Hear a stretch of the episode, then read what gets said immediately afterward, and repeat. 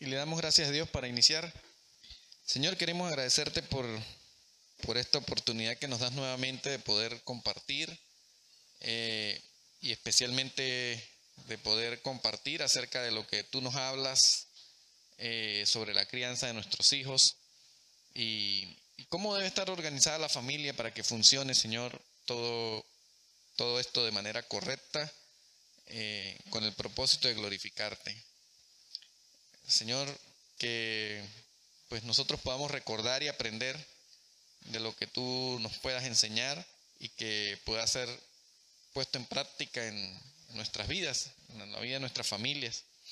Y quizás pueda también servir para aconsejar a otros, ayudar a otras personas que lo puedan necesitar. Te damos muchas gracias por eso, en el nombre de Cristo Jesús. Amén. Bueno, miren, el, el tema de hoy se llama ¿Quién manda quién? Cuando, cuando yo estaba pequeño o más joven, había una serie de televisión que no sé si acá en Colombia la, transmitían, una serie de televisión norteamericana que se llamaba ¿Quién manda quién? El pastor mm, creo que no se acuerda. pastor no había nacido. Este, pero bueno, era, era una serie particular, si recuerdan algunos episodios de la serie, pues era una familia un poco disfuncional donde el hombre se quedaba en la casa, la mujer trabajaba, ¿no? Este, y bueno, se llamaba ¿Quién manda quién? precisamente porque, pues al parecer la esposa era la que, la que mandaba allí, ¿no? Y los hijos y todo eso, todo el mundo mandaba menos el Señor. Eh, de manera que este, era una serie muy particular. Cuando hace quizás unos seis o siete años yo creo que un poco más, eh, por primera vez di esta, este taller.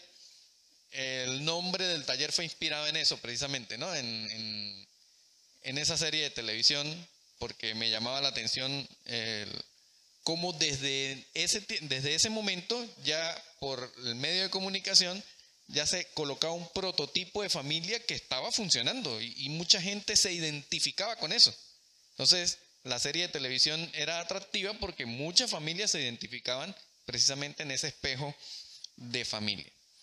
La verdad es que, bueno, ¿quién manda quién? ¿Quién no ha visto esa, eh, esas escenas en, en la clínica, en la escuela, en el centro comercial, en un restaurante, en la iglesia, donde quizás el niño hace una pataleta porque quiere algo y, y llora y pelea y hace un escándalo porque lo quiere conseguir. Y a veces, este, bueno, la mamá con una sonrisa así medio, medio con vergüenza, este, así como que, bueno, no sé qué hacer, ¿no? Eso ocurre de manera muy frecuente, lo, lo vemos en los centros comerciales, los niños pegándole a la mamá porque quería un helado y no se lo compró, porque quería un juguete y no, en ese momento no se puede comprar y el niño hace un, un escándalo entonces hemos visto quizás muchas escenas parecidas, este, quizás en nuestra propia familia hemos visto algún sobrino, algún primo, alguien que ha actuado de esa manera y nosotros normalmente decimos, ah, si fuera hijo mío, ya lo hubiera, ¿no? Pero a veces puede ser que nos esté pasando a nosotros mismos. Pero todo eso demuestra que tenemos un problema de autoridad. Miren, tenemos un problema de autoridad. Esta estadística es de acá de Colombia. Eh, se dice que en los primeros tres meses del año 2021 ya se habían registrado más de 29 mil comparendos policiales por problemas de convivencia. Pero de ellos, de todos esos 29 mil comparendos, el 55% de esos comparendos fueron porque al ir a resolver la policía el problema de convivencia, se encontraron con falta de respeto a la autoridad.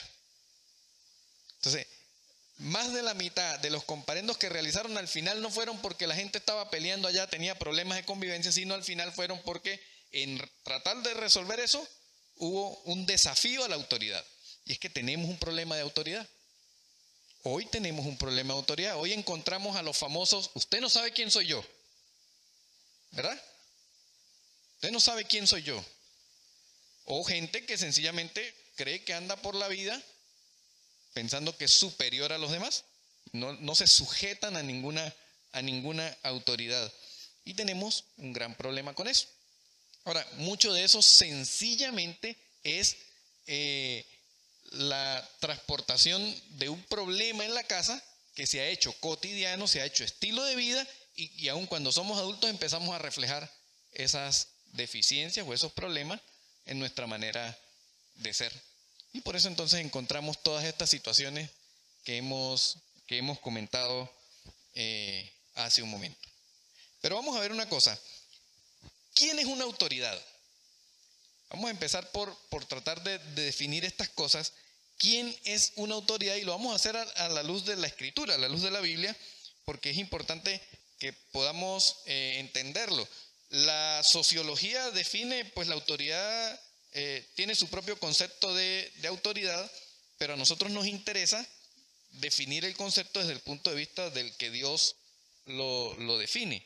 Así que vamos a tratar de definir eso. Miren, una autoridad es una persona que recibe y representa la autoridad de Dios, ya que toda autoridad pertenece a Dios. Por lo tanto, Dios es quien define la autoridad y la delega. Bien, Dios es el que define la autoridad y la delega. ¿Ah? Eso podemos respaldarlo en eh, Romanos, Romanos 13.1. Conocemos ese texto bíblico, ¿verdad? Romanos 13.1 dice, sométase toda persona a las autoridades superiores. ¿Por qué? Porque no hay autoridad sino de parte de Dios.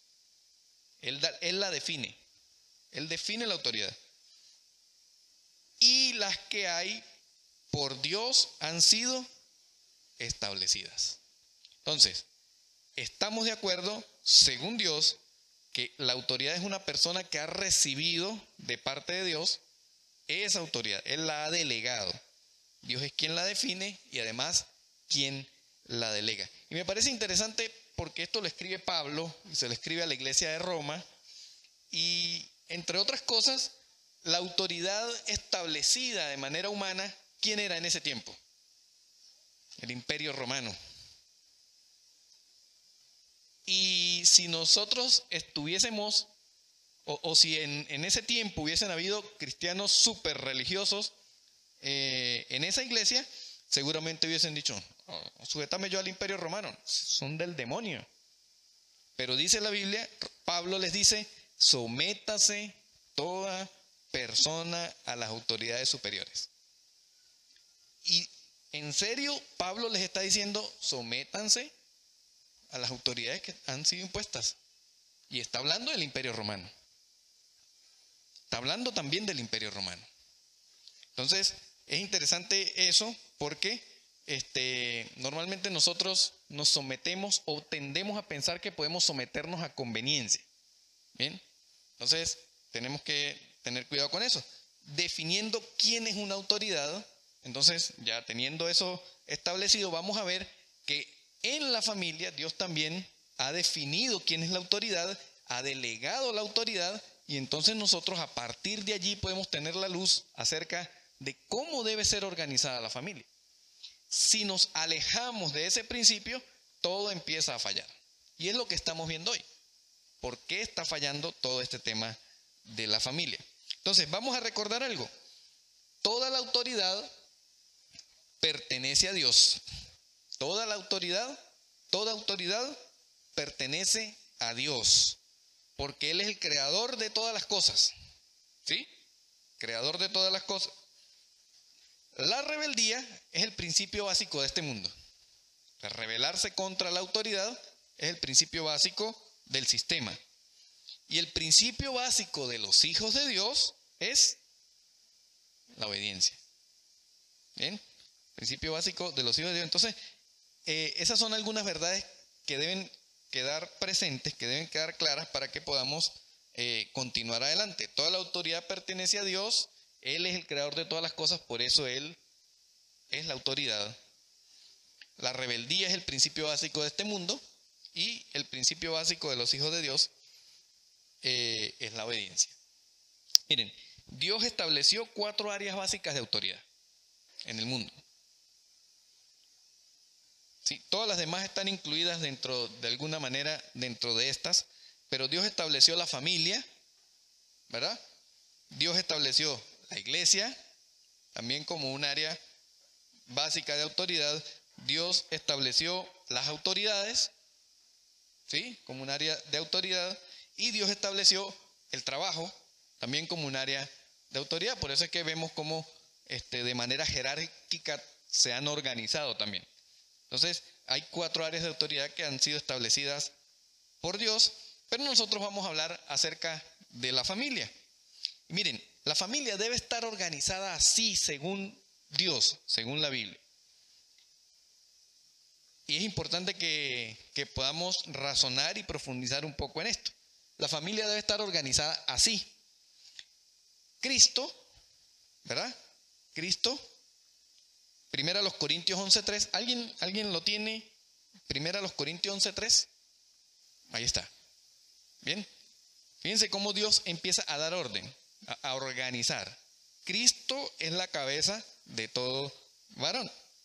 Bien, entonces vemos cómo Dios empieza a establecer un orden en, eh, en la familia y este, no es sencillamente eh, un orden para eh, implantar un estilo de vida o implantar una forma de vivir, sino establece un orden porque es la manera como como es funcional la familia. La manera como se garantiza la funcionalidad de la familia. Entonces, eso es bien importante.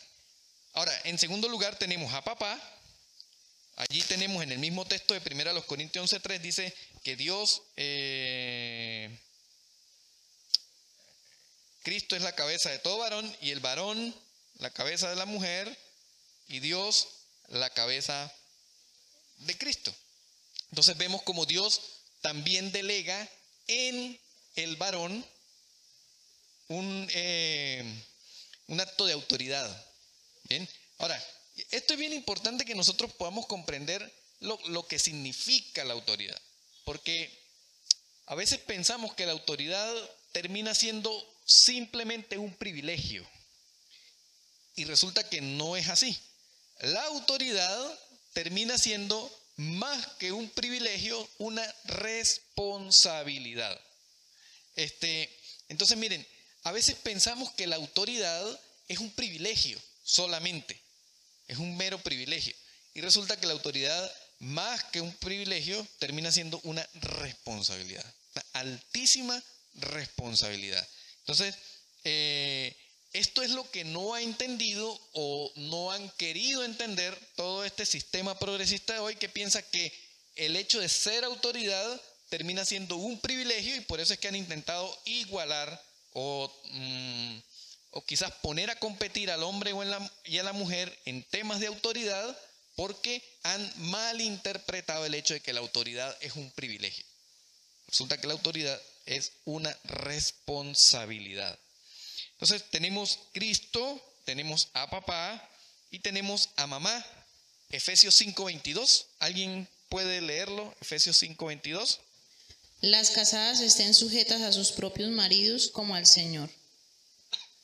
Bien, las casadas estén sujetas a sus propios maridos como al Señor. Miren, qué interesante. Eh, esto no es un invento del patriarcado ni de la imposición de la, del, género masculino sobre la mujer para subyugarla, ni nada por el estilo. Una idea de Dios. Dice, las casadas estén sujetas a sus propios maridos como al Señor. Ahora, esta sujeción, por supuesto, no es como la han querido mostrar todo este sistema progresista de hoy, que es una sujeción donde la mujer parece como si estuviera encadenada y arrodillada a los pies del esposo, ¿verdad? Maltratada y, siendo esclava ni nada por el estilo. Esa no es la sujeción que se refleja en la escritura, sino esto es una sujeción voluntaria porque está también sujeta a la sujeción del hombre al Señor. Entonces, cuando eso se hace de esa manera, esta sujeción no es cargosa, no es una carga, sino más bien es una bendición. Da libertad, es una bendición. Entonces es importante que lo entendamos. Miren, cuando logramos comprender cómo Dios habla acerca de mm, la relación matrimonial, la relación del, del esposo con la esposa y las demandas que hace acerca del esposo y con la esposa en la Biblia y estudiamos lo que significaba o cómo era el matrimonio en ese contexto, nosotros le, le podemos conseguir sentido a todo lo que se escribe en la escritura al respecto. Miren, dice, em, dice la Biblia en el versículo 25 de Efesios, de ese mismo capítulo 5 de Efesios, dice, maridos, amad a vuestras mujeres, así como Cristo amó a la iglesia. Y es que, no sé si ustedes lo sabían, pero la forma en cómo, en cómo se concretaban las relaciones matrimoniales en la antigüedad es muy distinto a cómo se concretan hoy.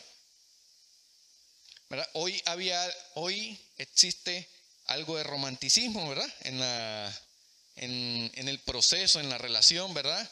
Este, no, normalmente hoy no existen matrimonios arreglados. La gente se casa porque quiere casarse, o normalmente es así.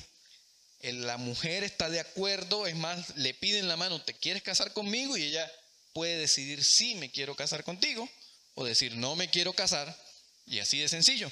Pero no funcionaba así en los tiempos que escribe el apóstol Pablo. Así no funcionaba la relación eh, la manera en cómo se concretaban los matrimonios. Normalmente eran matrimonios arreglados por los padres de los novios. Bien, normalmente la muchacha no conocía al que iba a ser su esposo y generalmente el esposo no conocía a la muchacha que iba a ser su esposa. De manera que convenían, incluso a veces siendo bebés, los padres se ponían de acuerdo y decían, bueno, mire, Aquí ya me nació la muchacha para su muchacho. Y cuando sean grandes nos vamos a juntar. ¿Ven? Y normalmente así funcionaba. Sencillamente les decían, te vas a casar. ¿Se acuerdan cuando este,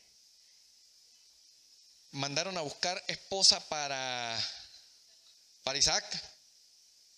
¿A quién mandó Abraham? ¿Ah? Al siervo, ¿verdad? Al criado. No le dijo, camine, perfúmese, vístase, compre flores, tome platica, para que vaya y consiga esposa. No, al criado fue el que le dio la plata y le dio lo que para que fuera y buscara una esposa para su hijo. Y le dio las instrucciones, no le preguntó a Isaac, Isaac ¿cómo la quiere? Escríbamela. Sino, sencillamente le dijo a su criado, anda y busca esposa para mi hijo. Y a la muchacha no le llevaron una foto, no le buscaron el perfil de Instagram ni de Facebook, ni le describieron el color de los ojos posiblemente, ni nada por el estilo, sino sencillamente vamos que allá está su esposa. Bien, entonces así, se, así era que se arreglaban los matrimonios en ese tiempo. Entonces, pensando en todo ese contexto, ahora imagínense cómo Pablo les dice, a ese esposo que posiblemente no se casó por amor, porque sencillamente los presentaron, le dijeron, esa va a ser su esposa, le dice, maridos, amad a vuestras mujeres. A un muchacho que no cortejó, un muchacho que no tuvo la oportunidad de haber hecho ningún acto de romanticismo, ni nada por el estilo, este, sencillamente no la vio reír, no la vio ¿sí? No compartieron tiempo juntos para ver si había algo de química, lo, que se hace hoy, sino sencillamente se los presentaron y dijeron, esa es su esposa. Y ahora Pablo le dice, inspirado por el Espíritu Santo, hey, marido, ame a su esposa. Ame a su... Y a la esposa le dice, esposas, sujétense a sus maridos. Entonces le está diciendo, imagínense lo incómodo que es que se le diga a una persona que no escogió a su esposo, que no lo había visto no sabe posiblemente si eran sus gustos físicos y le diga, sujétate, sujétate a él. Y es que llego a la conclusión de que la demanda, fíjense que en ningún versículo dice esposas, amen a sus esposos, sino siempre dice sujétate, ¿sí? Respétalo. Y al esposo siempre se le demanda ama a tu esposa. Maridos, amad a vuestras mujeres. Este, llego a la conclusión de que por el orden en como Dios organiza la familia, le delega la suprema responsabilidad al hombre de amar, porque ese amor va a producir amor, va a generar amor. Entonces cuando la esposa eh, se ve amada en su interior, empieza a crecer o a producirse amor. Y Dios, por eso es que organiza la familia de esta manera. No sé si sabían que de esa manera, de esa forma se organizaban los matrimonios antes. En algún tiempo también parece que pedían el adote, parece. La dote, la dote. Ah, esa es la palabra, la dote.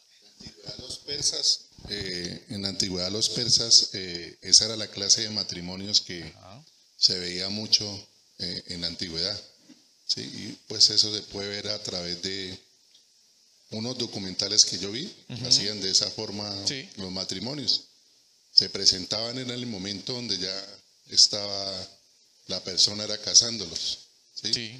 Y parte de lo que pues hoy en día pasa en los matrimonios es que eh, nunca le preguntamos a la persona que se casa realmente sabe qué es el matrimonio, porque es que eso es eh, lo que explica el hermano Ricardo, esa sería la primera pregunta que debería hacerle mm. pues la persona que lo va a casar. ¿Realmente sabe usted qué es el matrimonio? Porque el matrimonio entorna todo lo que estamos acá hablando. ¿Sí? Entonces muchas veces uno le pregunta a los conocidos de uno, venga, eh, ¿usted sabe por qué se va a casar? Y no, pues yo me caso porque pues yo la quiero a ella y ella me quiere, pero pero realmente conoce el significado que Dios quiere realmente en cada uno de nosotros cuando nos casamos realmente con una mujer. Sí, e, eso, eso es así. Y, bueno, quizás para nosotros hoy, o sea, que, que escuchemos, maridos, ame a su esposa, quizás para nosotros es, bueno, sí, ¿no? O sea, y si somos creyentes desde hace algún tiempo, incluso antes de casarnos, pues claro, ¿Cómo puede ser de otra manera? Ame a su esposa.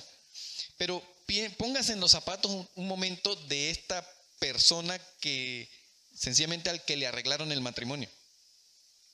Y entonces este, le están diciendo, miren, sí, esto es, eh, fue algo convenido, pero ahora yo te estoy diciendo que no solamente es un convenio, sino hay algo adicional, te estoy agregando una responsabilidad adicional. Ama a tu esposa. Ámala. Y a la esposa le están diciendo, yo sé que tú no la escogiste, hubieses preferido quizás uno más alto, uno más gordito, uno más flaquito, pero sujétate a tu esposo. ¿Bien? Entonces, quizás hoy es un poco más simple o más sencillo tratar de entender el mandamiento, pero en la época este, nos da una luz acerca de lo que significa que Dios delegó, ¿bien? Eh, Dios organizó la familia de una manera y, y esa manera era la única forma posible de que la familia sea funcional.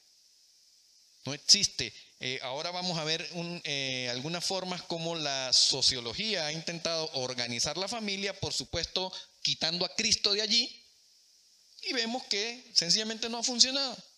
No ha funcionado. Y tenemos un desastre sociológico porque porque la familia está desorganizada. Y cuando la familia está desorganizada, pues eh, no puede funcionar bien. Y sencillamente se sacó a Dios del sistema de autoridad de la familia y entonces ahora es un desastre.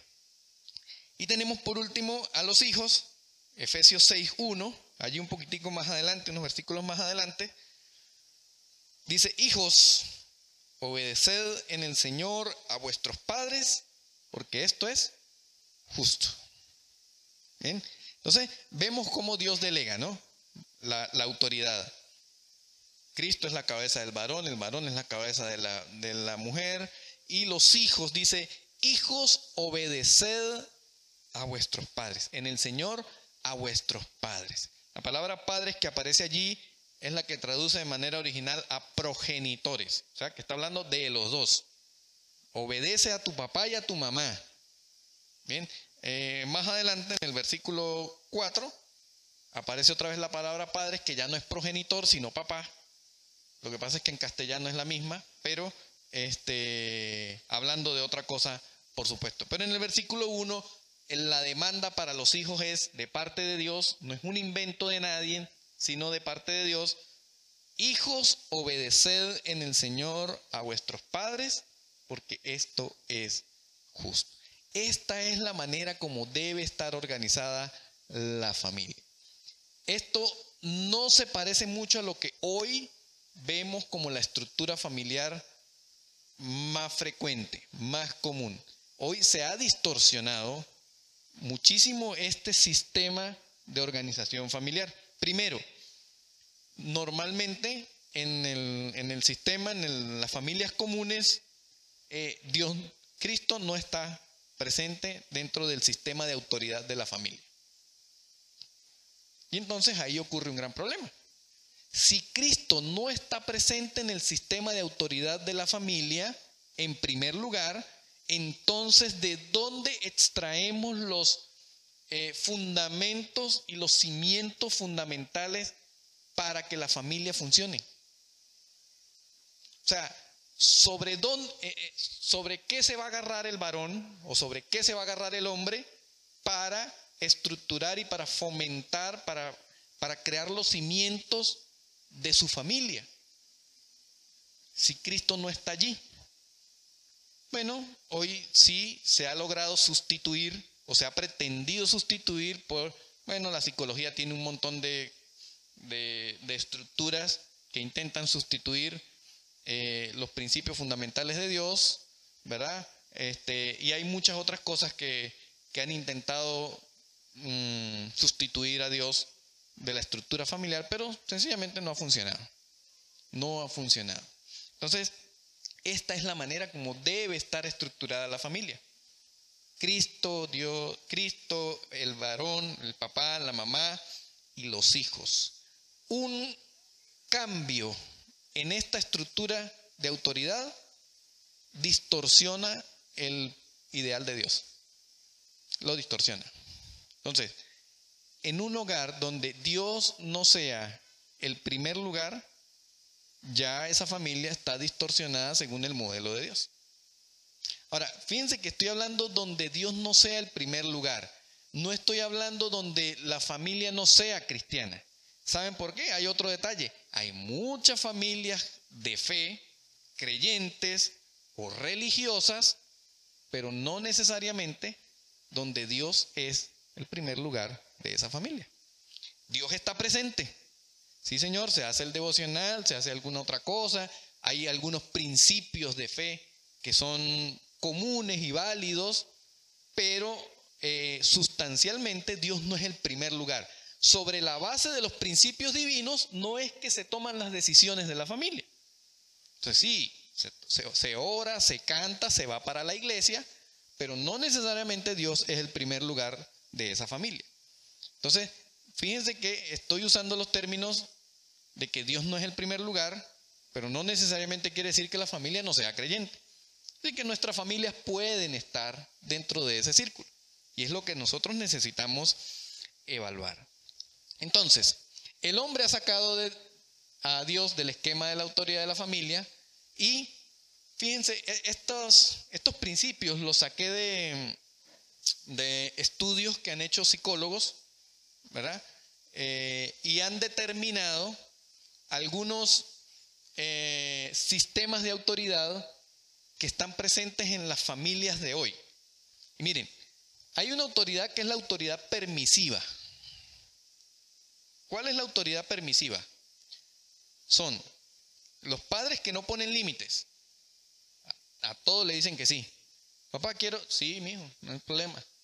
No, yo quiero esto. Sí, tranquilo, no hay problema.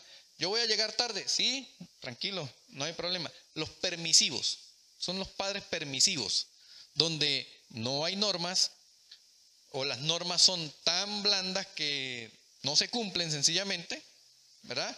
Eh, y pues eso eh, es un problema, es una anarquía, no hay ley, no hay norma.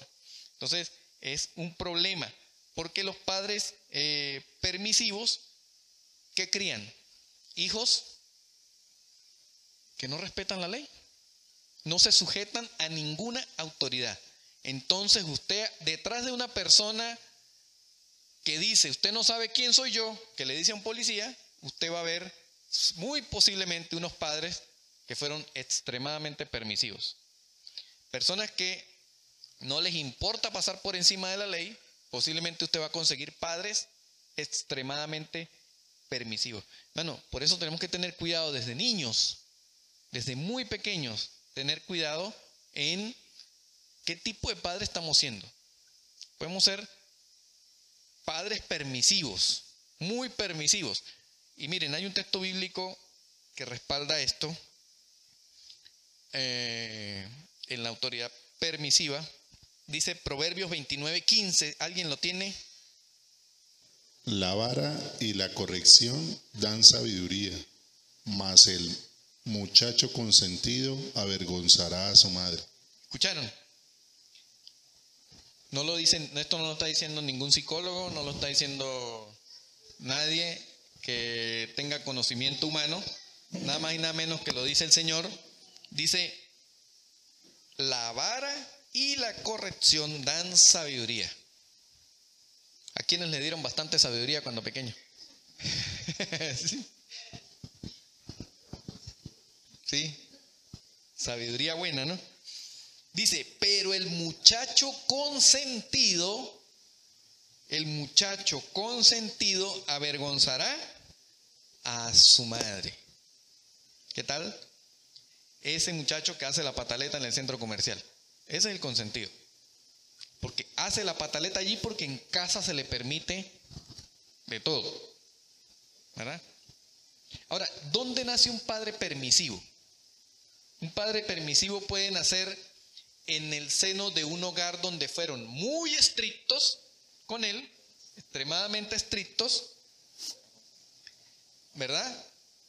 Donde cuando estuvo grande dijo, no, yo llevé mucho palo y a mí no me dejaron hacer nada, así que cuando yo tenga los hijos míos, que disfruten y hagan lo que sea.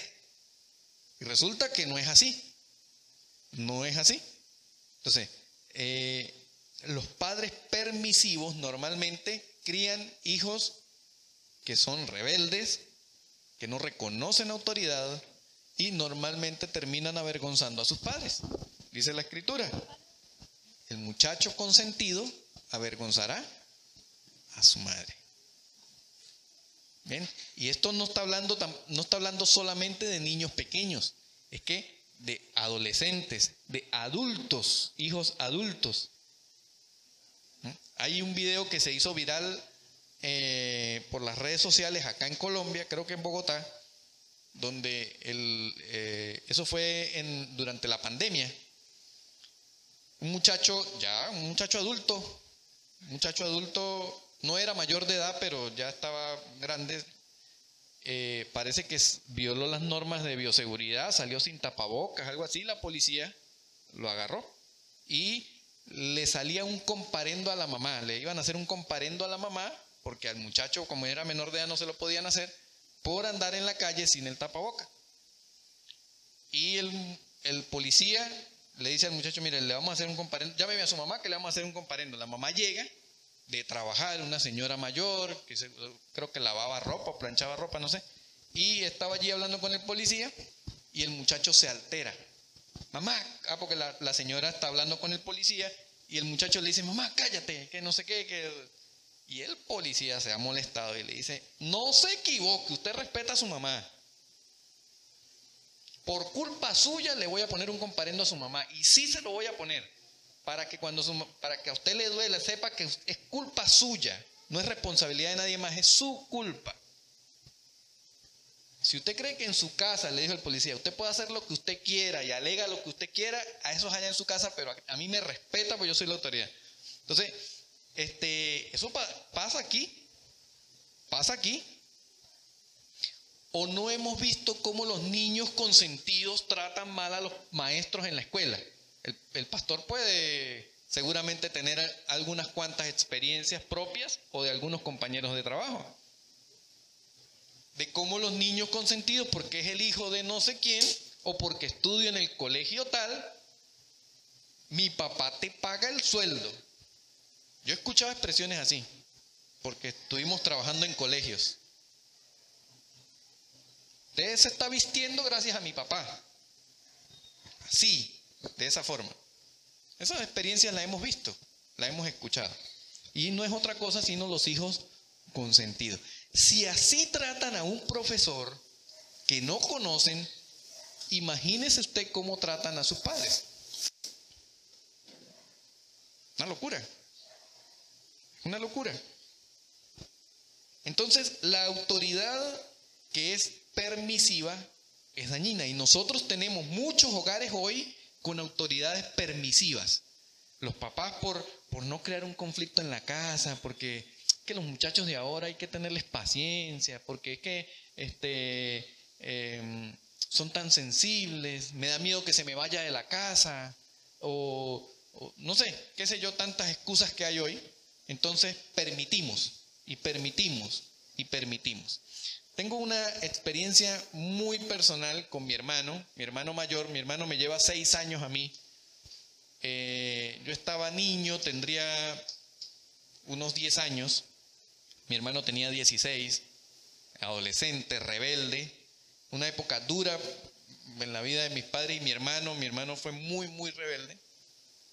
Este, aun cuando una familia cristiana íbamos todos para la iglesia todos los domingos y criado en, en hogar cristiano, fundamentos cristianos, mi hermano rebelde.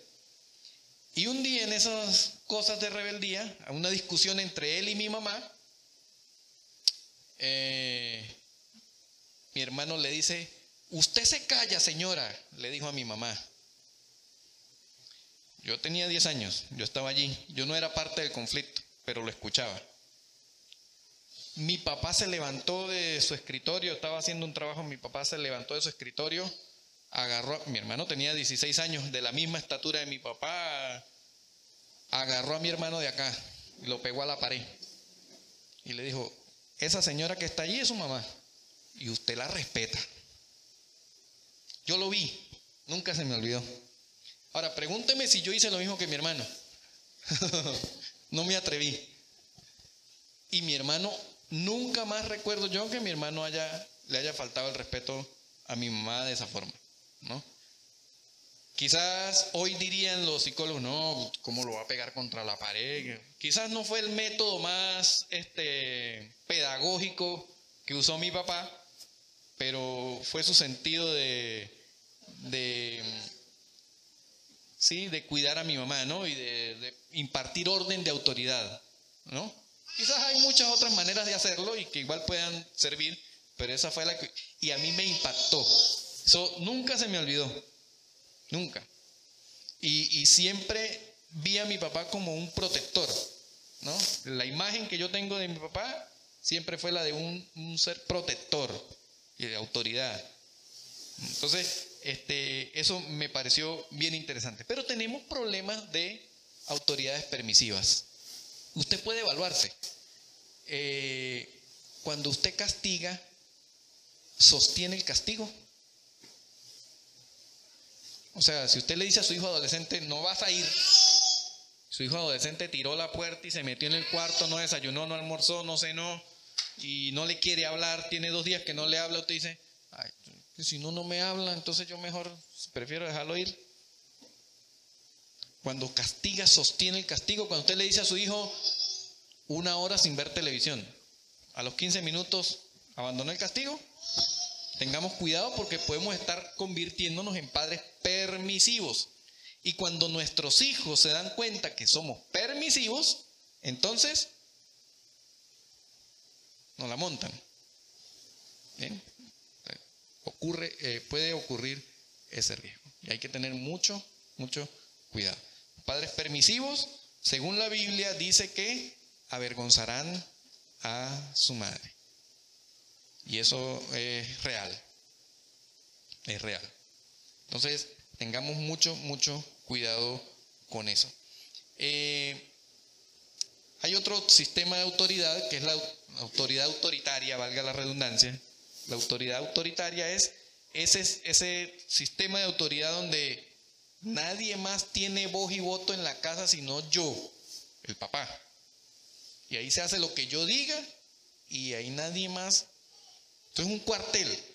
Se levanta a las 7, se acuesta a las 9, me apaga el televisor, eh, siéntese aquí que vamos a hacer el devocional, ore, cierre los ojos, arrodíllese, cámbiese, vamos para la iglesia, venga, no sé qué, eh, salude, ¿no? En, no sé aquí, creo que también, pero en, en mi tierra es una costumbre cultural pedir la bendición. Aquí también.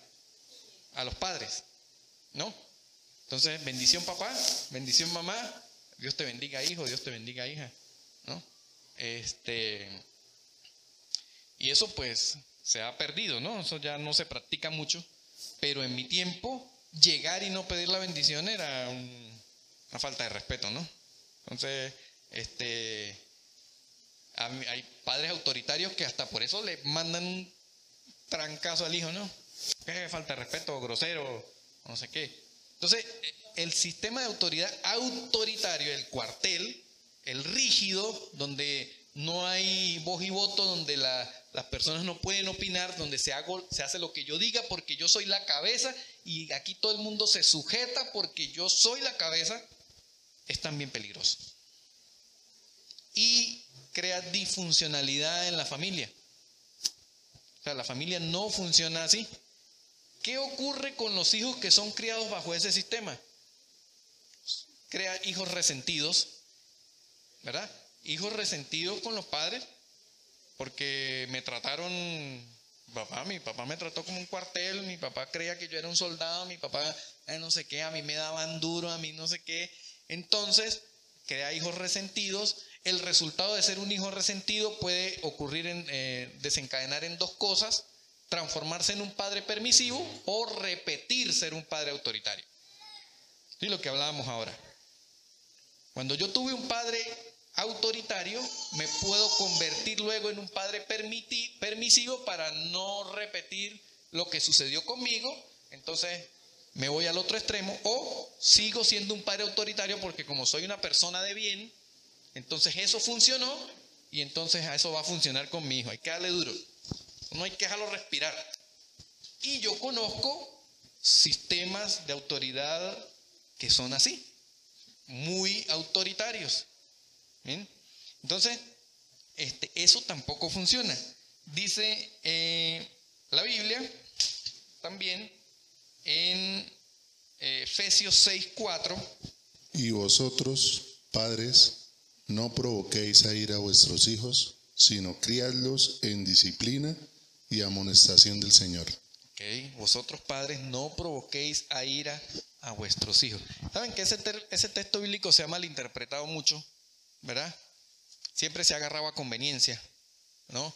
Este, y dice la escritura, Padre, no provoquéis a ira a vuestros hijos.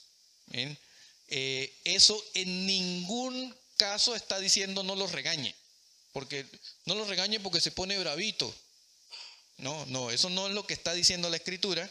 Bien, está diciendo que usted no sea el provocador de la ira, que no sea usted el que la genera.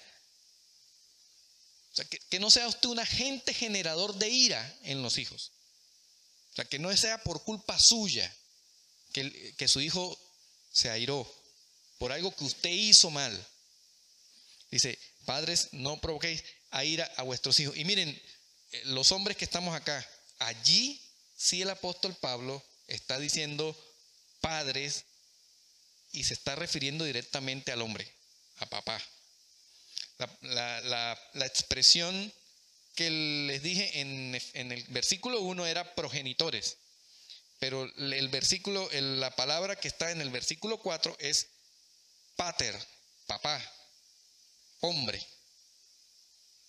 Entonces, este es directamente con nosotros, con, eh, con la autoridad delegada por Dios.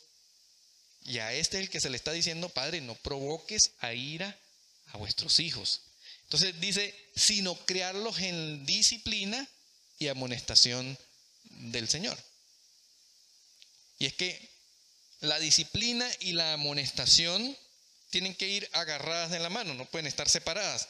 Y no es la disciplina según yo, ni la amonestación según yo. Dice el versículo, la disciplina y la amonestación de quién? Del Señor. Es según Dios, según el Señor, la disciplina y la amonestación.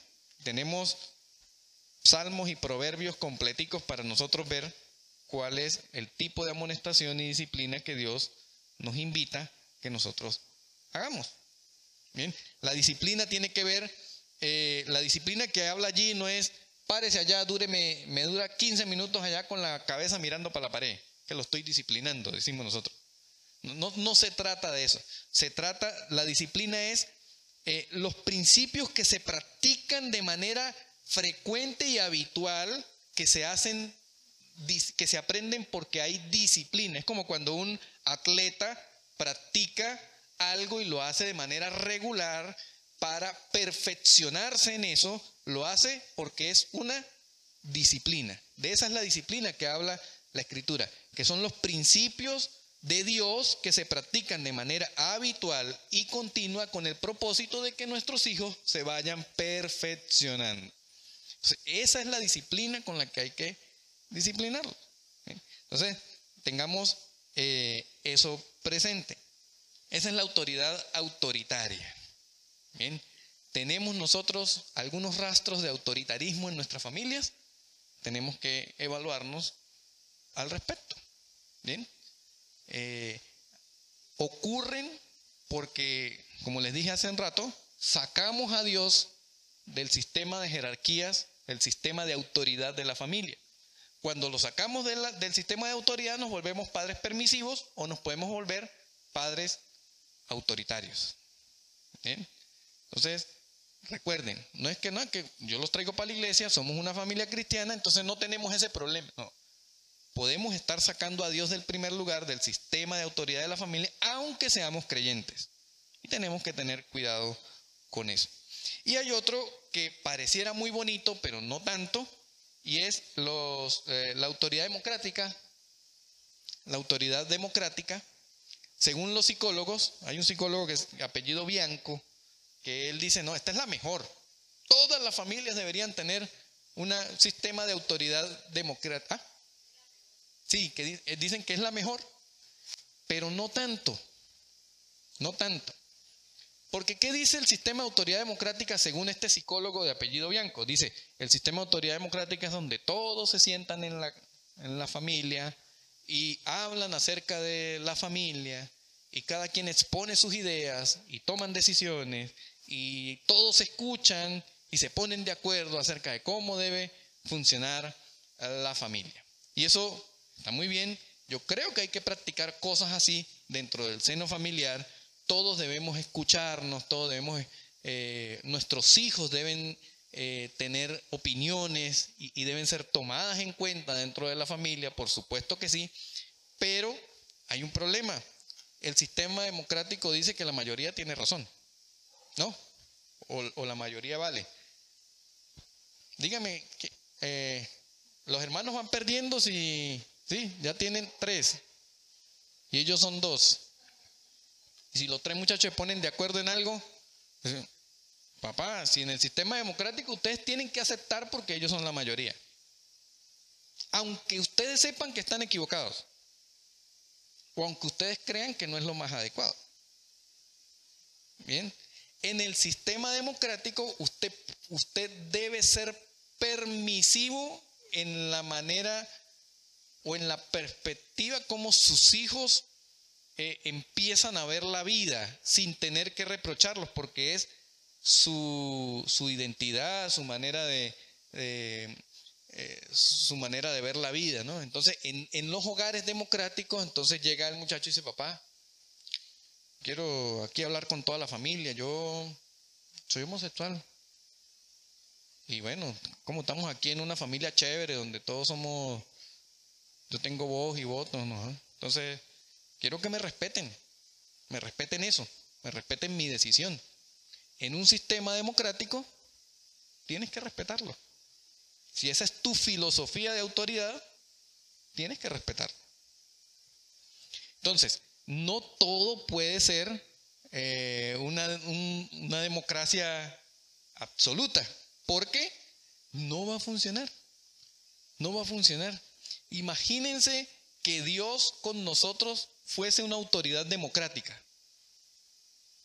Que Dios nos dijera, a ver, hijitos, vamos aquí a sentarnos y a tomar decisiones acerca de la vida de usted, ¿qué van a hacer? Fuera un desastre en nuestra vida, porque nosotros no sabemos tomar decisiones correctas, eso está comprobado. Siempre que hemos tomado decisiones sin la dependencia de Dios, generalmente nos hemos estrellado y feo.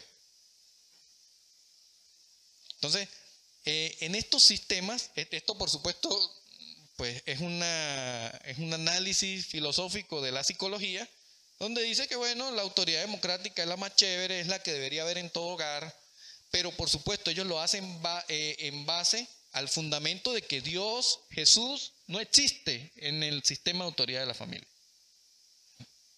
Y como Jesús no existe en el sistema de autoridad de la familia, tiene que haber un fundamento sobre el cual yo rijo mis principios, entonces los puedo regir sobre la base del sistema democrático.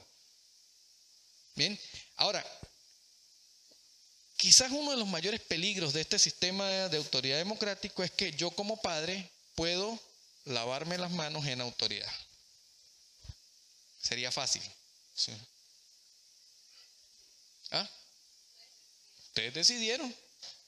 Aquí, aquí no se hace lo que yo diga, aquí no es, yo aquí no le obligo a nadie a hacer nada, aquí cada quien toma sus propias decisiones y yo no tuve la culpa. Bien, entonces es uno de los peligros que hay que nosotros tenemos que tener cuidado. Dentro del sistema de organización de la familia, eh, dijimos que estaba Jesús, papá, mamá, los hijos, y en algunas familias hay un, hay un elemento más que son los adherentes, lo que la psicología llama los adherentes. Los adherentes son los abuelos, los tíos, los primos, ¿no? Que a veces viven en el mismo, bajo el mismo techo de la familia, ¿verdad? Y entonces eh, allí también ocurren problemas de organización porque a veces, a veces, le damos la misma autoridad que tiene mamá la tiene la abuela y a veces hasta más. Entonces creamos un conflicto de autoridad porque la abuela tiene más autoridad o igual autoridad que mamá o que papá. ¿Ven? Y entonces este, a veces creamos un conflicto allí porque los hijos, cuando les conviene, la autoridad es mamá y cuando conviene la abuela. Y como ahora hay un dicho que dice, no, los abuelos, los abuelos alcahuetean. Yo a usted lo corregí duro, pero a los nietos los alcahueteo. Entonces, este, tenemos que tener cuidado con los adherentes, ¿bien? Si viven dentro del mismo seno de la familia, los adherentes son todos aquellos que no son papá, mamá ni hijos, están allí adicionales, porque podemos crear conflictos de intereses, eh, perdón, conflictos de autoridad dentro de la familia. Y esto pues es, este, desestabiliza el funcionamiento, eh, el funcionamiento de la familia. Entonces, cuando sacamos a Dios del esquema de autoridad de la familia, perdemos el equilibrio entre lo que es autoridad y afecto en la crianza de nuestros hijos. No quiere decir que no vamos a tomar como válida el consejo de la mamá, el consejo del ah. tío, porque tienen mucha más experiencia que nosotros y seguramente tendrán muchas más estrategias, alternativas. Solo que eso no lo debe notar el hijo. O sea, es ese convenio, ese acuerdo o esa enseñanza que recibamos de mamá o de papá, de la tía, eh, no debería ser frente a los hijos, porque eh, lo que venga hacia el niño debe ser directamente de mamá y papá, ¿no? No, o sea, no vamos a desestimar para nada, por supuesto, el apoyo y, la, ayuda que nos brindan nuestros padres y, personas eh, eh, allegadas. Eso es verdad, es muy, muy cierto. Y hoy donde necesitamos, pues, de verdad necesitamos apoyo. A veces las dos, los dos, las dos, papá y mamá trabajan, necesitamos que el niño a veces esté con la abuela. Eh, bueno, necesitamos que los adultos tengan la madurez para entender cómo, cómo está organizada la familia y si es posible reunir a mamá y decirle, mamá, mira, eh, gracias por el apoyo que me das con muchachos, pero eh, quiero que recuerdes que nuestra familia está organizada de esta manera y, y, que ellos sigan eh, manteniendo con firmeza la imagen de, lo, de la autoridad que hay en la casa. Entonces, este, eso es muy importante porque también hemos visto casos donde los muchachos cuando tienen la oportunidad dicen, me mudo con mi abuela, me voy con mi abuela. Son los padres, el papá y la mamá. Ahora, la base de la autoridad no es el que habla más, más, más alto, sino el conocimiento. Y en el conocimiento tenemos la Biblia, que es la que nos dijo usted anteriormente, que debíamos de hacer hábitos. Y eso debe hacerse desde que está en el vientre, porque ya después de crecito no se hace nada. Sí, es verdad. Eso suele suceder y es muy cierto, es muy cierto. Entonces, miren, si usted es abuelo o es abuela, entienda que pues tiene su papel importante dentro de la familia, pero eh, respete la autoridad de los padres. Respete la autoridad de sus hijos, de su hijo, de su hija, con respecto a la crianza de sus nietos. Él es la autoridad. Si usted cree que hay algo que no está funcionando bien, dígale directamente a su hijo o a su hija, hijo, mire, yo creo que eso no es así. Creo que debes corregirlo, porque no está bien. No le diga a su nieto, lo que pasa es que como su papá es así, ¿verdad? Como su mamá es no sé cómo, entonces pues cuando yo los crié a ellos, yo los crié no sé cómo. Entonces empezamos a eh, distorsionar eh, el esquema de autoridad. Entonces, sencillamente cuando sacamos a Dios del esquema de autoridad, perdemos el equilibrio entre lo que es autoridad y afecto, ¿verdad? Entonces, eh, distanciamos esos dos conceptos de autoridad y afecto, los distanciamos. Y resulta que lo único, y eso sucede cuando Dios no está presente, lo único que puede ser el puente entre esos dos conceptos es la presencia de Dios en la familia. No hay otra forma. La presencia de Dios en la familia. Y miren, hay, una, hay un equilibrio entre esa autoridad y afecto y está escrito aquí de esta manera. La autoridad obliga a conservar el nivel jerárquico. En toda familia tiene que haber ese concepto de autoridad, donde se obliga a conservar el nivel jerárquico. Papá y mamá, su hijo y su hija necesitan tener presente con firmeza quiénes son las personas de autoridad dentro del hogar. Eso no puede estar ambiguo. Los muchachos necesitan saber, es mi papá y es mi autoridad. Eso tiene que estar claro. Por alguna razón, hoy le tenemos miedo a presentarle a nuestros hijos de manera firme quién es la autoridad.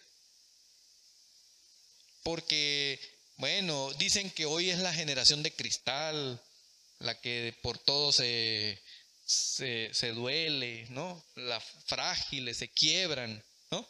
Entonces, este, no, no presento mayor autoridad porque, bueno, hay hijos que se han suicidado por la presión de autoridad de sus padres.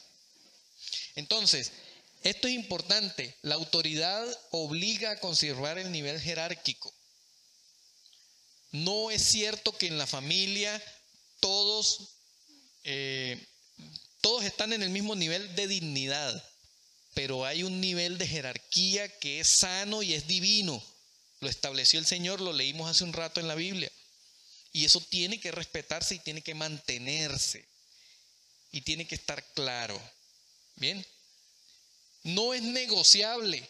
Por derecho se le otorga a los padres. La autoridad no está negociada. No es que podemos, así como la autoridad democrática, hacer una rueda en la casa y decir, bueno, vamos a ver quién, cómo es la cosa aquí, que, cómo establecemos las normas aquí entre todos. Bien, necesitamos que la autoridad no sea negociable. O sea, que nuestros hijos crezcan entendiendo que la, autoridad es mi papá y mi mamá y que eso no cambia. Eso es así. Eso ayuda al crecimiento saludable emocional de los hijos. O sea, eso es saludable, es sano incluso emocionalmente y espiritualmente. Y mantiene un hogar estable.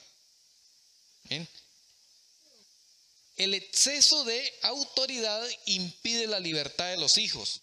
Eso también es verdad, que es el autoritarismo. El exceso de autoridad, el autoritarismo impide la libertad.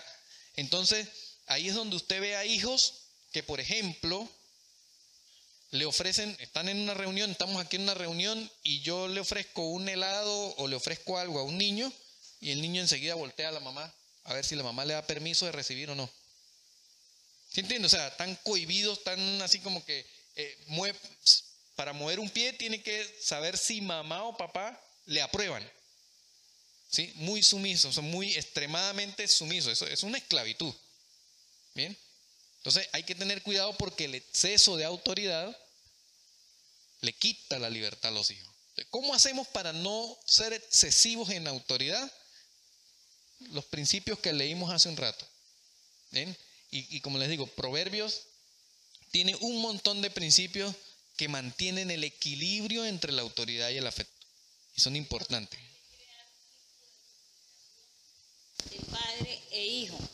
Es decir, el niño, por ejemplo, el que va a preescolar, el que va a preescolar se está por allá unos siete horas, cinco horas, y cuando él regresa a su casa, la mamá incluso a veces está ocupada o está haciendo la almuerzo y ni siquiera sabe a qué hora llegó el niñito. Hay que crear ese vínculo de, hablar con ellos, qué hicieron, qué no hicieron, quién lo molestó, quién no lo molestó, si se sintió bien, si sintió mal. En ese momento, cuando uno se crea un vínculo con ellos, uno tiene la confianza de ellos para que ellos le cuenten a uno todo y así uno está pendiente de lo que sucede. Y eso no se quita por ningún momento la autoridad de la madre. Exacto. Al contrario, se aumenta. Exacto. Ese es el, ese es el, equilibrio que vamos a hacer y, lo, y, ese, precisamente esa, esa, condición la vamos a ver ahora cuando veamos el, el lado del afecto.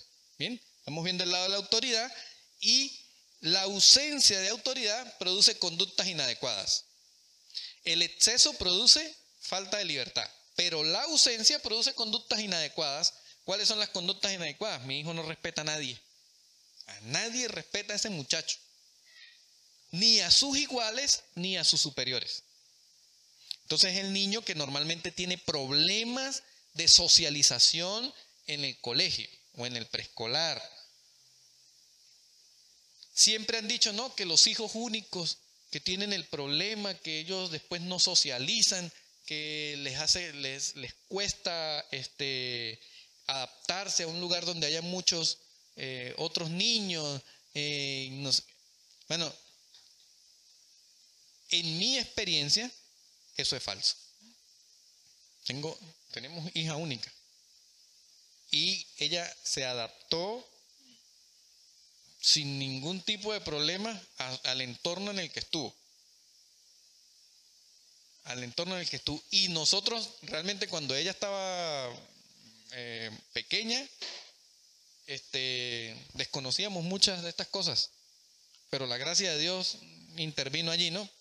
Pero creo que, tuvo este, un, un sistema de autoridad eh, dentro de lo razonable con todos nuestros defectos, ¿no? Seguramente, claro que sí. Entonces, eso ha sido importante. No porque el niño sea único, entonces resulta que le va a costar más socializar. No, es que si hay autoridad adecuada, equilibrada, entonces él no va a tener conductas inadecuadas. No va a tener conductas inadecuadas. Pero yo escuché muchos profesores decir, no, es que él es así grosero porque como él es hijo único. No, No es porque sea hijo único. Una cosa es que sea hijo único y otra cosa es que porque es hijo único es consentido. Esa es otra cosa. Bien, y recuerden que el hijo consentido avergüenza a su madre. Entonces, puede ser que no es que no tenga las conductas inadecuadas, sino que no va a ser algo tan recurrente, ¿no? O sea, puede que en nuestra naturaleza pecaminosa pues salga alguna, alguna mala conducta en algún momento, pero siempre la tendencia va a ser más al equilibrio. Son de las cosas que se le está pidiendo al niño. Porque cuando el niño ya entiende, es que él entiende desde que nace. Cuando él ya entiende de que me toca hacer aquello porque me toca, obligado no lo hace, o de pronto ahí viene la rebeldía. Pero cuando se le, se le explica que tiene que hacerlo por esto, eh, empieza a trabajar la parte aquí central del cerebro, que es la razón. Eso el niño ya se va adecuando y no va a hacer resistencia. Así es, todo tiene una, un orden y una razón. Mire, dice Efesios 6.1, por supuesto, hijos, obedecen el Señor a vuestros padres porque esto es justo, ¿verdad? Ese versículo lo leímos hace un rato. Dios no está dando como una sugerencia la obediencia de los hijos a los padres, sino lo da como una obligación. Es una obligación. Hijos, obedeced. La palabra obedeced se encuentra en un tiempo que es imperativo. No hay condición, no hay excusa, no hay nada que valga que le impida la obediencia. Hijos, obedeced en el Señor a vuestros padres. Entonces es importante tenerlo en cuenta. Y eh, por supuesto, el 6.4 que dice que no provoquéis a ir a vuestros hijos, porque ese es ya el exceso de autoridad, es el que produce esas cosas. Ahora, con, con el afecto, miren, miren lo que sucede con el afecto. Eh, y aquí para, para, que puedan verla, eh, compararlo y, y hacer el equilibrio. El afecto permite conservar el nivel de comunicación, lo que hablaba la hermana presente aquí. El afecto permite un mejor nivel de comunicación. Y es que tenemos que comunicarnos. Tiene que haber un nivel de... El afecto hace que haya comunicación. Necesitamos que haya comunicación. Bien. Crea lazos de confianza entre los integrantes de la familia. Por supuesto.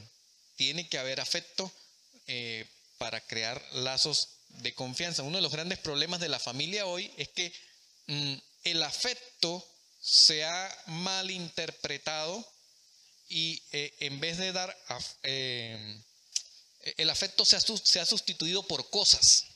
Entonces creemos que dar afecto es comprarle los tenis de marca, ¿verdad? El celular, el videojuego, llevarlo a comer a McDonald's o, hacer un montón de cosas, ¿verdad? Y eso lo hemos traducido en afecto. Y resulta que no necesariamente es así. Eh, el afecto es mucho más que eso. Bien, el, afecto es poder eh, iniciar o entrelazar una relación genuina, genuina, no con culpa. Hay gente, mire, hay papás hoy que pasan tiempo con sus hijos no porque desean pasar tiempo con sus hijos, sino porque tienen culpa. Porque, porque el sistema dice, pasa tiempo con tu hijo, tienes que pasar tiempo con tu hijo. Y está ocupado, está pasando tiempo con su hijo, pero está pensando en el trabajo o en el celular. Entonces, tenemos que tener cuidado porque el afecto es importante. Y resulta que los muchachos son una esponja. Ellos pueden, de manera inconsciente, ellos pueden absorber o saber cuando el tiempo que yo estoy pasando es genuino. O si no, o es, algo que, que, es provocado solamente para, para cumplir un estándar, ¿no? Eso pasa mucho con los padres que son separados, que el papá tiene que ir a pasar el fin de semana con el hijo y toda esa cosa. Bueno, a veces pasa mucho en eso. Genera un ambiente cordial que no debe condicionarse. El afecto debe generar un ambiente cordial en la familia, entre todos los integrantes, y no debe estar condicionado por cómo se portó ah, que tú te portas mal, entonces paso todo el día bravo y molesto y, cada vez que puedo le recuerdo que ah, usted es fastidioso y mire cómo lo trataron en el colegio y mire que no sé qué y mire que no sé qué más. Entonces nunca hay un trato cordial, porque siempre está condicionado a cómo, a cómo es. Este, una forma también de demostrar el afecto es, es como yo eh, llamo la atención, ¿no? O como le hago saber que estoy molesto por, por algo.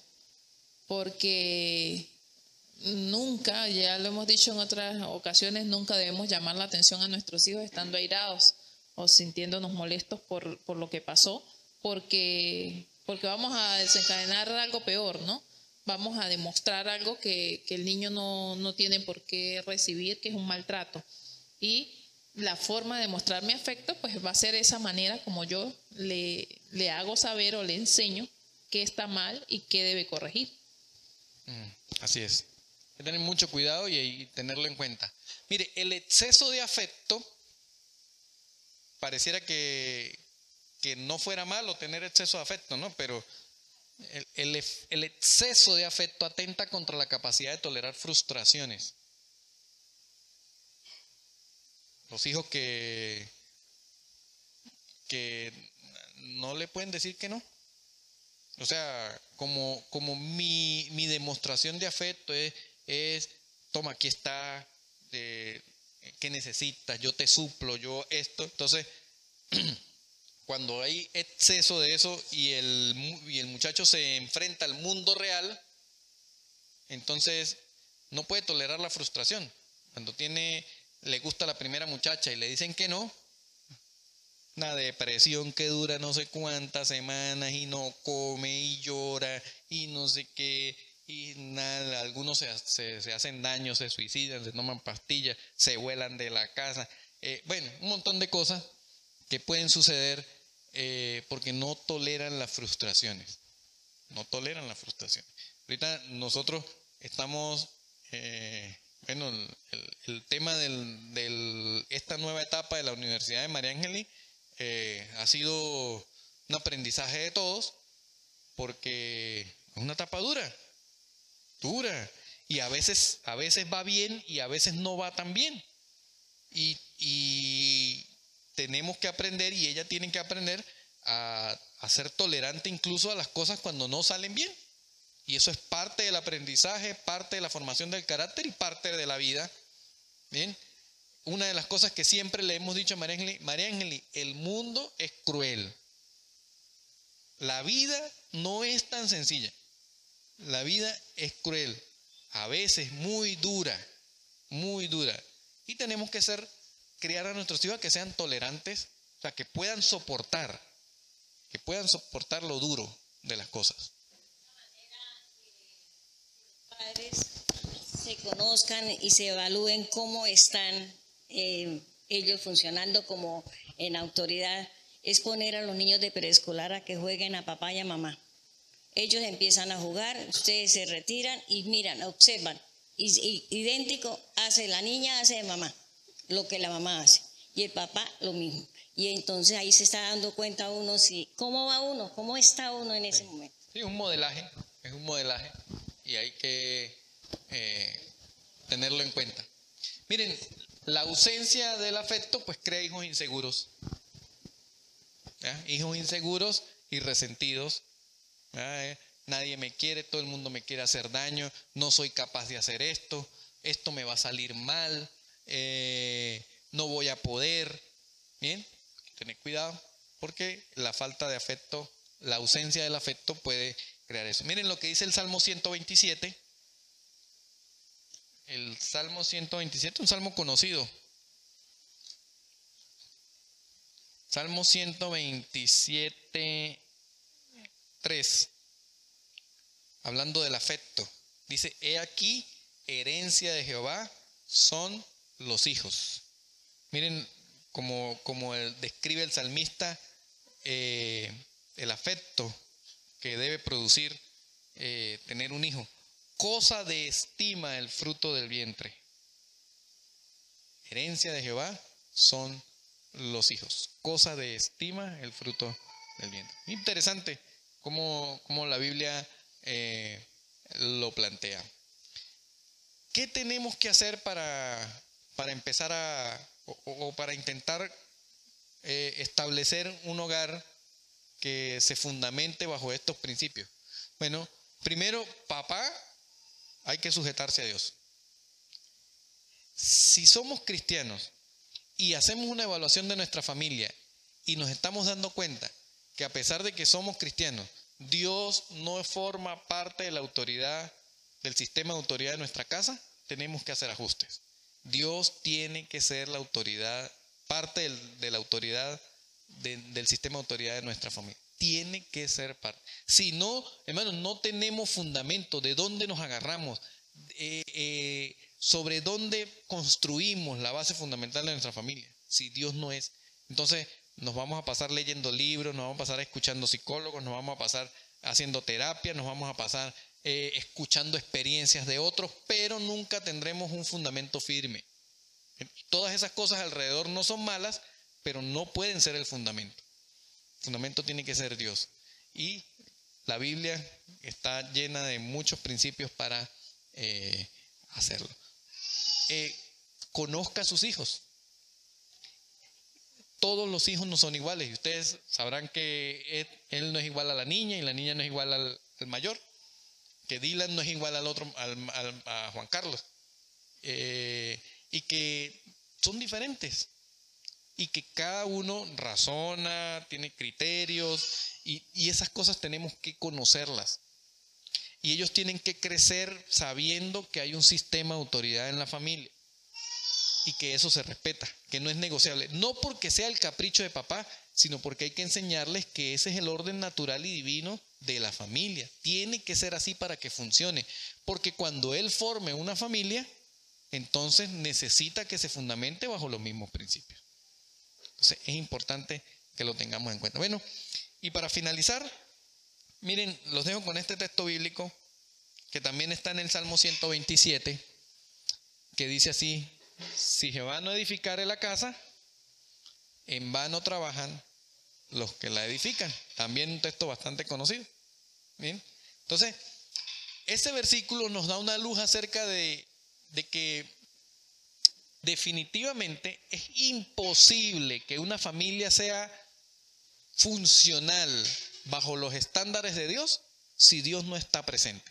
Porque dice, si el Señor no edifica la casa, no es si el Señor está presente de manera eventual, no es si el Señor es nombrado algunas veces dentro de la casa, no es si el Señor es este eh, es la insignia religiosa de la casa, es que la palabra edificar implica acción. Es que si Dios no toma acción, si Dios no es la persona que acciona, que, que tiene un papel importante de ejecución en la casa, en la familia, dice, papá puede trabajar mucho, puede estudiar mucho, puede tener muy buenas intenciones, puede ser muy buen padre, puede acudir a todas las terapias y psicólogos que quiera, mamá también puede tratar de esforzarse en ser lo mejor posible, pero dice, en vano trabajan los que la edifican.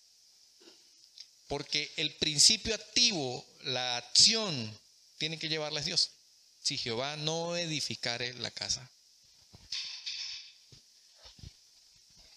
Eh, hermano, yo recordaba esta semana, ahorita recordando todo esto que estamos viendo tan importante, esta semana recordaba algo que, que cuando nosotros eh, estaba papá, mamá, hijos, pero no estaba Dios, ¿sí? En nuestra familia.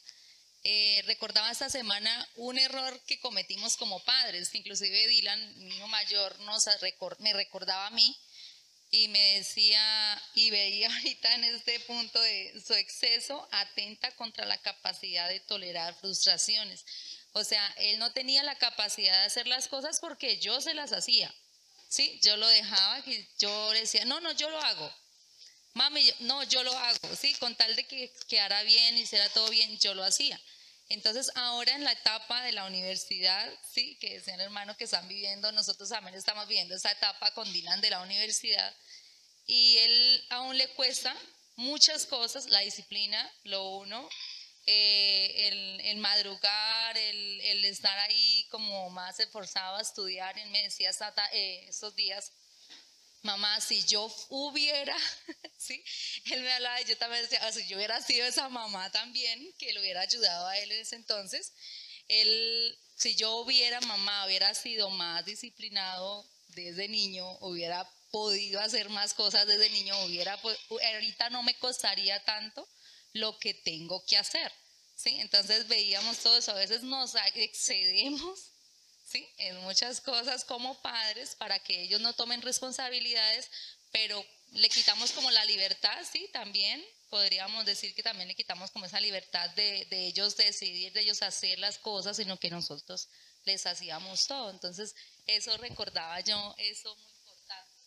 Sí, bueno, depende, ¿no? Depende cuando, cuando esos calificativos, eh, depende de la motivación, cuando son eh, porque le quieren, eh, lo quieren colocar en un lugar, de, demostrarle, sí, que lo quieren colocar en un lugar eh, muy alto, eh, es peligroso.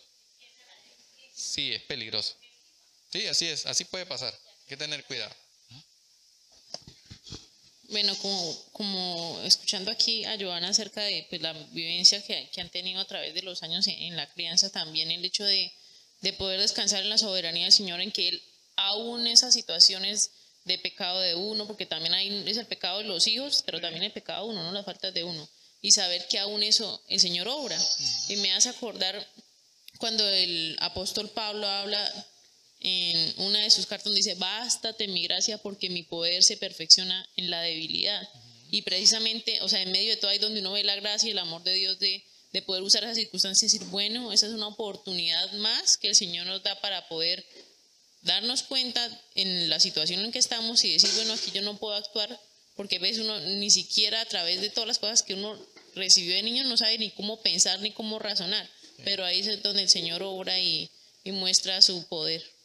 Tiene mucho, mucho, mucha sabiduría y pedirle mucha sabiduría al Señor por eso, ¿no? Miren, cuando yo, yo he lidiado con una... Eh, sí, una consecuencia de, circunstancias familiares que nos sucedieron. Eh, es que nosotros hemos perdido tres, tres hijos. Entonces ven a María Ángel y ella la mayor de todas, pero nosotros eh, han fallecido tres, tres hijos después de María Ángel. Eso creó en mí particularmente un, sentido de inseguridad por la vida de María Ángel incluso, bueno, nunca llegamos al extremo de, sobreprotección exagerada, pero, eh, o sea, externa, pero sí internamente, siempre me había sentido súper inseguro porque anduviese sola, porque este, que no estuviera bajo mi, mi, resguardo. Yo quería saber, tener el control de que estuviera bien, de que... A mí me aterraba que esa niña le diera fiebre cuando estaba pequeña, me aterraba que se enfermara porque tenía experiencias, eh, antecedentes fatales y eso para mí era, era terrible, eh, especialmente para mí, ¿no? Supongo que Amalia también. Sí, claro, claro que sí. Seguramente pero era increíble ver cómo este, eso, eso nos toca. O sea, podemos ser muy cristianos y muy lo que sea, pero eso nos toca y tenemos que tener, pues, por supuesto, el, Señor ha sanado esas heridas, nos ha curado, nos ha ayudado y, esas cosas han, han desaparecido. Pero si no hubiésemos tenido la asistencia de Dios para eso, posiblemente yo me hubiese convertido en un padre autoritario para tratar de protegerla o posiblemente me hubiese convertido en, un padre que sobreprotector, ¿ve? Que, que, la hubiese creado con mucha inseguridad y no pudiese desenvolverse eh, de manera efectiva. Entonces, fíjense que hay circunstancias alrededor que pueden ocurrir que no están exentas a que las pasemos, pero que con la ayuda del Señor podemos seguir adelante, ¿no? Entonces hay que poner firmeza en eso, ¿no? Si Jehová no edifica la casa, en vano trabajan los que la edifican. ¿Algo más? Si no, ah, hermano. Bueno, algo que de pronto quería complementar era que, pues Dios pues a nosotros nos dio la, la oportunidad, pues para la gloria de Él, haber llegado a sus caminos, pero nosotros estuvimos en las dos caras de la moneda, el antes de Cristo y el ahora en Cristo. Eh, lo que el hermano Ricardo decía, o sea, eso que vimos en la pantalla se cumple a cabalidad cuando estamos en Cristo. Cuando nosotros estamos en Cristo, nuestros hijos creemos nosotros, o sea, nosotros nos echamos la mentira de que no, es que mi hijo me cuenta a mí todo. Jamás de la historia he podido decir, o yo lo podría decir hoy en este momento, mi hijo antes de Cristo me contaba todo. No, Él nos contó todo cuando llegó a Cristo, lo que Él hacía malo, porque tenemos una mente depravada cuando nacemos, ¿sí? Porque somos pecadores desde que nacemos. Y aún así, mi hijo nos cuenta, pues nos contaba las barbaridades que Él hacía, y uno dice, o sea, entonces mi hijo no me contaba todo. Uno, nosotros creíamos que nosotros éramos los mejores amigos de mi hijo. Y eso jamás en la historia va a ocurrir sin Cristo. Cuando, cuando estamos con Cristo, realmente que Dios nos dio esta oportunidad de estar en familia, Dios nos dio. Hoy en día es cuando decimos, gloria a Dios porque el temor de Cristo está reflejado en nuestros hijos. ¿sí? El temor de Él hoy en día lo podemos ver reflejado en nuestros hijos. ¿sí? Hoy en día puedo decir, nuestros hijos sí nos cuentan todo. ¿sí? Así sea malo, siempre han llegado a contárnoslo.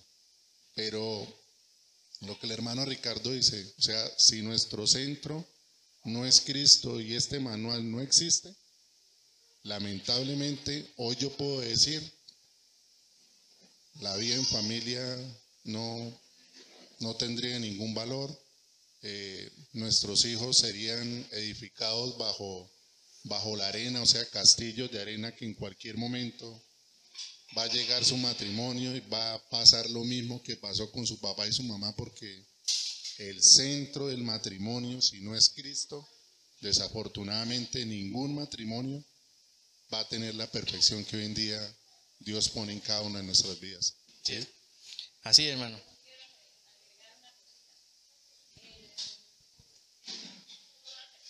todo, toda pareja que tenga un, hijo tiene que darse cuenta que tiene que irlo a, necesariamente tiene que construirlo en nombre del Señor y con base del Señor. ¿Por qué? Porque está construyendo su mismo cuerpo. Es que un hijo es un pedacito de mi cuerpo que lo estoy transformando para que él viva solo, fuera de mí.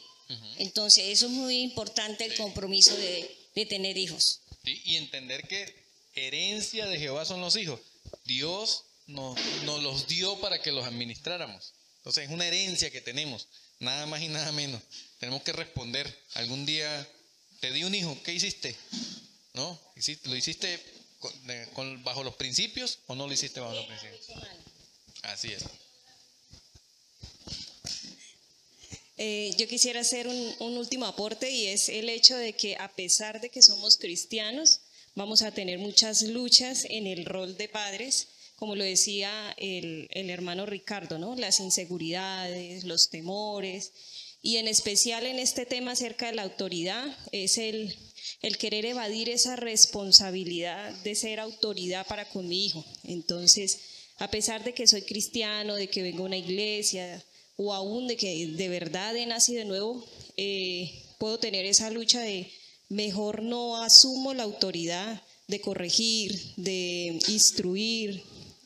Y pues para eso sí, eh, digamos, en el hecho de que nos pasa frecuentemente que como pecamos, no hacemos el devocional, no oramos ese día, entonces no quién soy yo para ejercer autoridad sobre mi hijo, o aún ellos recalcan eso sobre uno, ¿no? Pero usted acaba de decir una grosería, usted que me va a venir a, corregir, ¿sí? Entonces, en, ese aspecto sí es importante como reconocer que yo soy una autoridad delegada de parte del Señor, ¿sí? Que primeramente yo debo dar cuentas al Señor de eso que Él me encomendó, que es, eh, lo, como decía aquí mi mamá, ¿sí? Construir, edificar esa vida bajo mi autoridad, mi liderazgo, mis decisiones, ¿sí? Y que a pesar de mi pecado yo debo ejercer la mejor autoridad posible en una vida de arrepentimiento, ¿sí? No puedo creerme aquí al que yo jamás fallo, sino que ellos deben ver esa, esa humildad de que reconozco mis errores aún delante de ellos para poder ejercer la mejor autoridad. Y eso es muy importante porque resulta que al final nuestros hijos, o sea, la idea es que nuestros hijos, eh, o sea, nuestra autoridad no puede tapar la autoridad de Dios. O sea, no puede invisibilizar la autoridad de Dios. Mi hijo tiene que de todas maneras, a pesar de que ve mi autoridad, tiene que ver mi autoridad a través de la autoridad del Señor. Es decir, él tiene que entender que yo soy, yo soy, yo, me puedo equivocar, pero Dios es infalible. Dios no se equivoca. Y, si mi autoridad eh, eh, falla en algún momento, mi hijo puede, puede tener la seguridad de que si ve al Señor, va a ver la autoridad absoluta, la correcta. Entonces, este, y miren, la mejor demostración de autoridad que usted puede tener con sus hijos es eh, estar en las buenas y en las malas.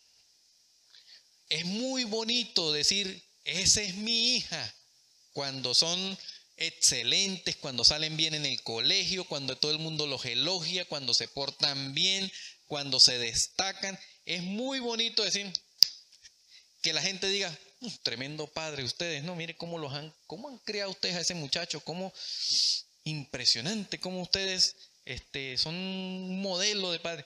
Pero cuando se equivocan, a veces agachamos, no, la mamá, es que yo, es que la mamá, la mamá, uno trata de hacerlo mejor, pero ellos se desvían. No, allí sí, yo soy responsable. Es mi hijo. Ese, ese, que, ese que le pegó a ese niño, que lo mordió, que, eh, ese que se robó, ese que hizo esto, es mi hijo. Es mi hijo. eso quiere decir tirarse en el lodo cuando él se enloda y ayudarlo a levantarse. Pero no, tenemos que ensuciarnos también, porque es nuestro hijo, es nuestra hija. Eso es importante no les va a costar nada si inician a acompañarlos desde su vientre, pues, desde su edad mínima, cero, cero, cero años, lo lleva acompañándolos y eso va creando autoridad, autoridad en ellos para poderlos guiar. Así es, así es. Fue cuando llegué a los caminos de Cristo. Antes, la verdad, podría decir, o sea, no, no puedo decir que en mi vida pasada hubiera sido el padre ejemplar o, el que le inculqué algo bueno a mis hijos, no. La verdad aprendí, pues para la gloria de Dios, o a ser padre cuando realmente conocí a Cristo. Ah, así es. ¿sí? Y, empecé a ser buen esposo también realmente cuando conocí a Cristo. De lo contrario, puedo decir que mi vida era un desastre completo. ¿sí? Y nunca había ni amor ni, ni paz porque la misma escritura nos enseña que es mejor un bocado de pan en, casa en paz que en una casa de contiendas. Así es. Entonces, hoy en día pues doy gracias a Dios porque todos conocimos del Señor y para la gloria de Dios pues mis hijos también conocen de Dios hoy en día. Bueno, gloria a Dios por eso. Bueno, oramos al Señor por, bueno, eh, los que tenemos hijos adolescentes, para que el Señor nos ayude a, a, seguir siendo autoridad en medio de, un, de, una etapa tan complicada en este tiempo. Este, los que oramos por los que tienen niños todavía en crecimiento, que están en formación y que eh, necesitan un modelaje más preciso acerca de, de cómo ser autoridad. incluso oramos por los que tienen ya hijos adultos y que hoy sienten que cometieron muchos errores, que hubiesen querido, que hubiesen querido regresar el tiempo para corregir cosas, pero oramos por ellos también para que todavía en esta etapa los hijos adultos puedan empezar a ver un modelo de autoridad incluso en su papá, aunque, aunque ellos ya sean profesionales, ya hayan estudiado, pero al final que puedan eh, empezar a ver un modelo de autoridad en, en sus padres. Entonces, vamos a orar y le damos gracias a Dios por eso. Y que nos ayude. Que nos ayude porque no, no es fácil. Señor, bendecimos tu nombre, te damos muchas gracias porque eres bueno. Gracias Señor porque eh, hoy quizás algunos de nosotros pudimos responder la pregunta de quién manda quién. Y creo que si llegamos a la conclusión de que tú eres la autoridad suprema y que eh, esa autoridad significa que eres el fundamento sobre el cual nosotros podemos construir nuestro hogar, eh, creo que, que, habremos entendido todo lo que significa eh, el tema de la autoridad. Ayúdanos porque seguro hemos cometido errores. Somos inexpertos, señores. Señor, alguna vez hemos quizás tratado de criar a nuestros hijos a nuestros propios parámetros o por cómo nos criaron a nosotros, creyendo que estamos haciendo lo mejor. Y es posible que nos hayamos equivocado. Quizás hemos hecho las cosas bien, pero reconocemos también que a veces no ha sido por méritos propios, sino porque ha sido tu gracia la que, la que nos ha sostenido, porque la verdad, al ver atrás, nos hemos dado cuenta que no teníamos ni la más mínima idea de lo que estábamos haciendo pero ha sido tu gracia la que nos ha ayudado. Y Padre, oramos por los que tienen hijos pequeños que están en crecimiento, que necesitan eh, darle forma, organizar su estructura de autoridad en la familia, Señor. Ayúdales a que tú puedas ser visto como la autoridad suprema en su casa. No solamente una referencia espiritual, sino la autoridad suprema. Señor, para que estos niños puedan ser modelados y llevados bajo este principio. Oramos por los que tenemos niños, hijos, adolescentes, Señor, que ya han visto la montaña de errores que tenemos. Ellos ya se han dado cuenta que nos hemos equivocado. Ellos ya se han dado cuenta de nuestros errores. Son protagonistas visibles de las metidas de pata que hemos hecho. Pero ayúdanos, Señor, a pesar de eso, a mostrarles que podemos corregir y en tu gracia podemos salir adelante. Y que es la mejor manera para que ellos no cometan los mismos errores. Y oramos por aquellos padres, Señor, que ya tienen hijos adultos, quizás que ya están casados, seguro tendrán nietos. Y quizás quisieran regresar el tiempo y decir, yo hubiese querido poder crearlos bajo este sistema de autoridad. O se están dando cuenta que cometieron muchos errores y que quizás piensan que ya es tarde. Pero Señor, dales la gracia para que aún cuando sus hijos ya no están allí cerca, eh, puedan ellos reconocer que, tienen un padre que es temeroso de Dios y que eh, es un padre que puede ser digno de pedir consejos para, para la vida. Y ayúdanos, Señor, y darnos sabidurías para eso. Te damos muchas gracias en Cristo Jesús. Amén.